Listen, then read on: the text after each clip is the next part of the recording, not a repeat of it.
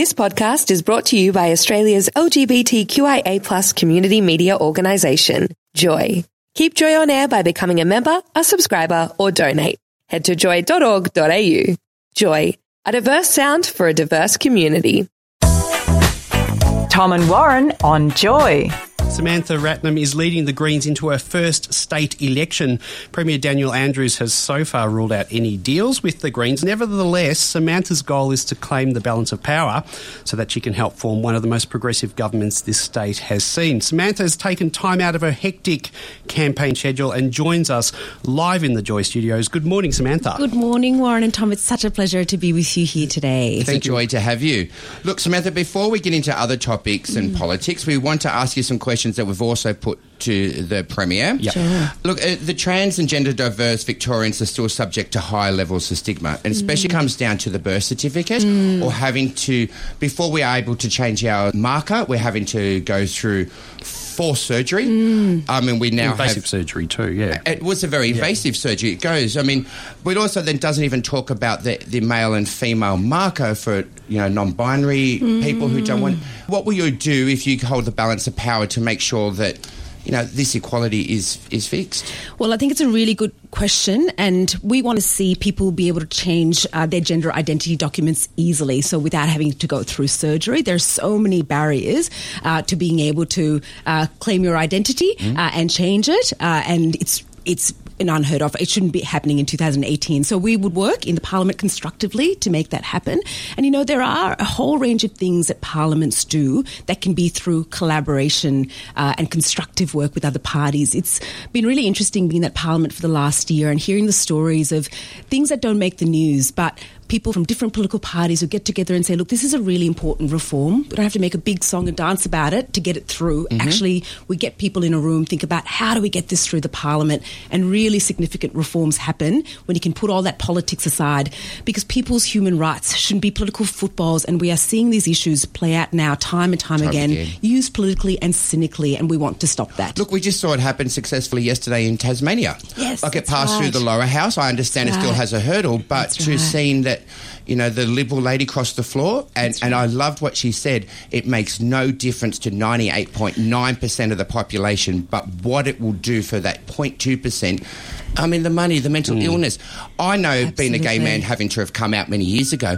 The thought of having to come out every time I produced a document. Absolutely. Would- I mean, that's just no one should have to live like we that. We distress and traumatize people absolutely unnecessarily with all these barriers. Sometimes they're invisible, sometimes they're such visible barriers. And you're absolutely right. The majority of the population will be able to go on with their daily lives, and it will have a huge impact for the people Yeah. these uh, these obstacles uh, impact. When it comes down to even we're talking now about birth certificates, what about you know children that are that are born with both you know genitalia and they're Mm. being forced as children surgery? I mean, basically, it's a forced sterilisation, isn't That's it? That's right, and really strips people away from their agency and their rights, uh, and. So it's important that we do move away from that as well. So, and it's been really interesting uh, with what's happening in Tasmania. Yep. People speaking to their account of what's what it's meant for their life, and when they've had the choice, when they haven't had the agency, when decisions have been made for them, and often the wrong decision made for them, it sets them off on a trajectory and a pathway that you know most people can't understand. Just the distress and the trauma it causes for their lives. Would you support also removing male and female uh, and having other options as well? That's right. So I think we've got to change. We're in 2018 now. Uh, we should be living in a truly equal society. We should, you know, the non-binary uh, ways of defining ourselves should become the norm. And uh, you know, sometimes it starts with symbolic things. People think they're symbolic things, but they're not. They're actually really important. Like you said, Tom, it's uh, having to identify yourself coming out every single time you have to find a document, and it shouldn't be happening. No, that was terrible. Samantha, um, a recent report by La Trobe University has found that gay conversion practices are still entering the mainstream through certain Christian churches. Um, would you support legislation signalling that conversion therapy is both harmful and unethical and outlawing it altogether? Yes, we want to see those laws passed to prohibit those practices. Also, providing funder, funding for survivor support groups. Uh, we've been pushing and we've advocated for an inquiry to understand what is happening because we understand that sometimes they have the labels of uh, conversion practices, but we also know that there's lots of other similar practices with different names. So they're quite insidious. Such as They're family. They- they use the counseling and family things like Yeah. that. So uh, it's really important that the community is aware of what these practices look like and that they're not uh, genuine often. So an inquiry can really open that up and we can understand where it's happening so you can really target the measures to stamp it out. Because we brought this to Daniel because he said, you know, we have the health complaints commissioner, which Mm. is great, who's now been given control of that. But the issue is, it's the same man. If I didn't like, the doctor didn't give me a Panadol, it's the same complaint. It's after the fact, and this is happening, and it's only then. After someone has gone through it, right. strong enough to realise what has happened to them, That's right. our our complaints commissioner either needs some teeth to either get in there and look for it before it happens, or we need a total inquiry and, and it should be put Mm. That's out. right. Because people can't complain when they're in trauma. Well, if you're a child and your parents and who you love, you respect, that's your community. If they tell you you're wrong, you just follow as long as you become an adult. these practices are just wrong. You know, they're transphobic, they're homophobic, and that's why you need laws. Legislation is one of the strongest uh, tools that you have to stamp out these really horrific practices that really defy and undermine people's human rights to exist as they are. Uh, you know, people trying to change people, and it's not okay. So that's why the Parliament, I think, has a moral responsibility to use all its power, and laws are often the highest form of its power to stop it from happening. So you can say, oh, look, there'll be complaints, procedures, and stuff, but it actually burdens the people who are experiencing the pain more than everyone else, and it's not fair. So that's why I think uh, an inquiry to open up what's happening so we understand and can identify where it's happening so we can really stamp it out. And then the laws are the ways that you ensure that you prevent it from even happening in the first place. Thank you, Samantha. That's fantastic. Look, the, the Equal Opportunities Act uh, has a very broad exceptions which allows religious schools to basically expel either their employers or their students. Look, will you support so the removal of these exceptions? Do we need to tighten the EEA? I mean, we still got there, it protects people from their sex, their race, and things.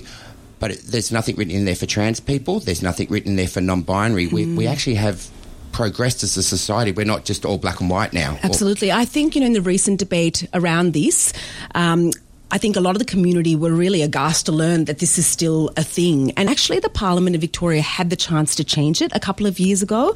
And a shout out to my colleague Sam Hibbins, who's been an incredible ally and campaigner for equal rights. Also, my federal uh, colleague, uh, Senator Janet Rice, have been Yes. absolute champions. And he actually tried to move a bill that would uh, remove these exemptions. And it beggars belief that both the Liberal and Labor parties did not support that bill. So two No. years ago, we had the chance to get rid of these outdated laws once and for all, and the Parliament didn't do it. Sam has stated, and we are right behind him, that we will do it as soon as we possibly can in this next term of Parliament. So you have our absolute commitment that we want these laws gone. And, and we, as a, a person here of non-faith, and I'll say I went to a Catholic school. I have so much respect for anyone's religion. If if something gives you solace uh, and you can go home and you can pray to someone, we all know there's something bigger. I love religion. I think people, but that doesn't mean just. You, just because you're religious doesn't mean you have the right to discriminate against That's people. right. No. That's religious freedom means you can be religious, I can be non-religious, and let's all get together. It can't be used as a cover for discrimination, Thank you. exclusion, and you know that's what we're seeing with the politicization of some of these issues. And it's been really concerning, actually, in this state election. We're seeing in the federal election as well. We're getting these issues now being touted by the radical right wing Yes. uh, and used as political footballs, trying to divide communities. When they're matters of human rights, they should be apolitical. We should just get on with it and create the most equal society that we can. Well the done. Victorian Equal Opportunity and Human Rights Commission, they had their powers stripped back in 2011, which resulted in a diminished ability to protect LGBTI Victorians. Will you support restoring powers that were introduced in 2010? Absolutely. Uh, that commission does such incredible work and has had such an incredible track record of really bringing some of these issues that have been hidden uh, to light, leading the public conversation debate and the policy debate and getting laws changed as well. Uh, we start to see these attacks on civil society when governments start to get scared and they use these institutions to um, progress their agenda. And over the last few years, we've gone backwards. I can't believe it. Uh, and we've really got to make sure those powers are restored so our independent civil civil organisations have the power they need to challenge governments because ca- governments can get it really wrong. Absolutely. Last week, The Australian revealed uh, that Christians are being run out of business, um, being hounded by boycotts and bullied by activists for adhering to their faith a year after the same sex marriage vote was passed. Um, they were referring, of course, to the closure of The White magazine. Um, they referred to it as a crisis of freedom. What would you say about that? Oh, I think uh, that's an interesting interpretation of mm. uh, a crisis of freedom or freedoms, isn't it? I think people should have the right and freedom to exist uh, a life free from discrimination uh, and exclusion and harassment. And we see so much of our uh, LGBTQI community have to face so many barriers and discrimination on a daily basis. Once again, we're seeing the politicization of these issues, which are matters of human rights. Thank you for answering our questions. They are very important to our LGBTI plus Q community. But now we want to give you the opportunity. Sell us. Why should we vote for your party on Saturday? Well, we're actually entering a really historic period in on November 24th in a couple of days on election day. And everyone, just a reminder, you can vote early if you can't vote on Saturday, but make sure you get your vote in. It's really important.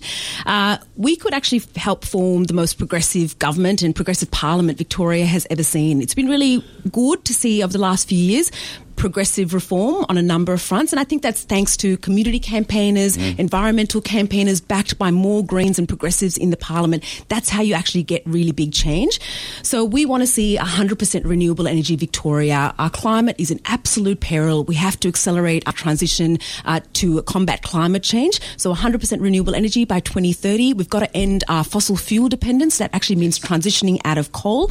Uh, it's good to see, you know, more a commitment to solar and renewable energy, but you can't say say you're truly taking action on climate change if you keep digging up and burning coal. So, Samantha, let's say the, the Liberals win. That's they've, they've, they haven't ruled out another coal fired power station. That's right. How will you work with them to prevent that from happening? Well, we've got to make sure our voice is as loud and clear as possible. As I said, there's huge environmental organisations and campaigns that will need to mobilise, that are already mobilised. We'll make sure in that parliament that they cannot reverse uh, the progress that we've made towards yep. a renewable energy target, for example. The climate just cannot cope with it. We just have no choice but to move forward now.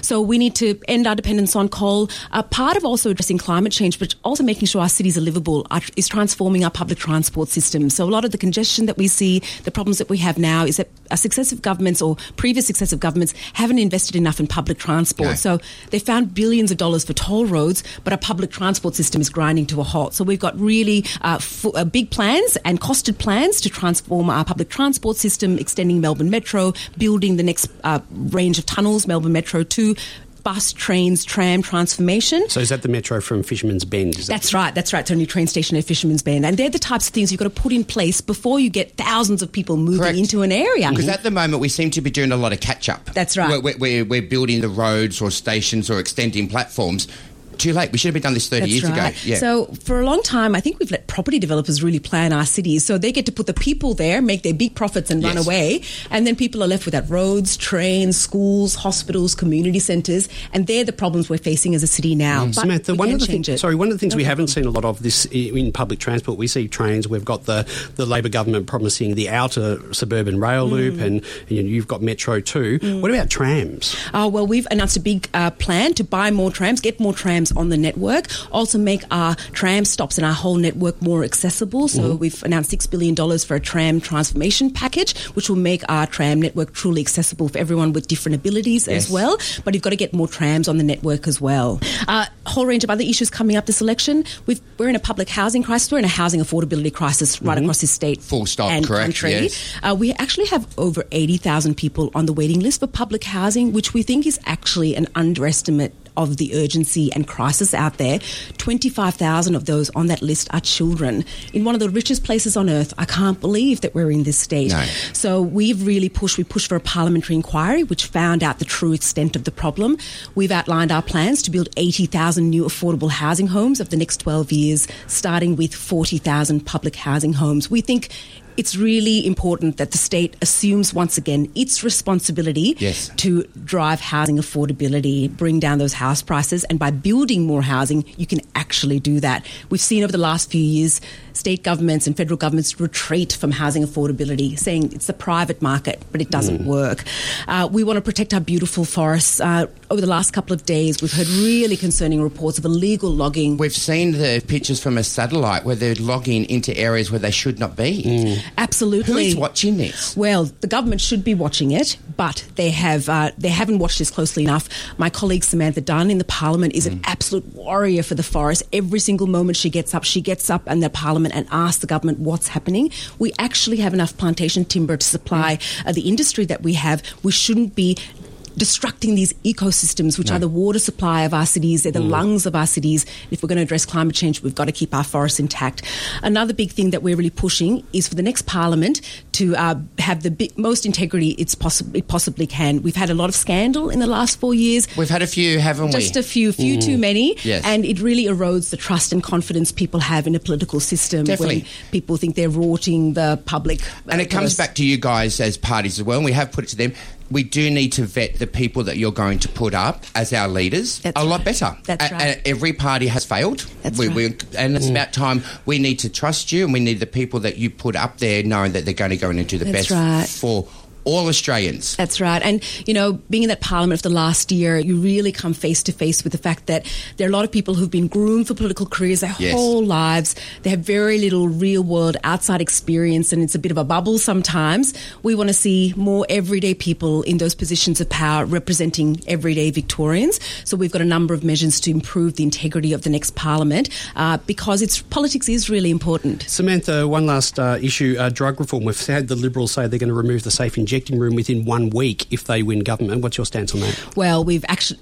absolutely got to stop that from happening. Yep. It's been a hard fought win to get that safe injecting room, something the Greens have championed for years. Uh, our federal leader, Richard Di Natale, is leading the policy debate in this country in terms of drug law reform.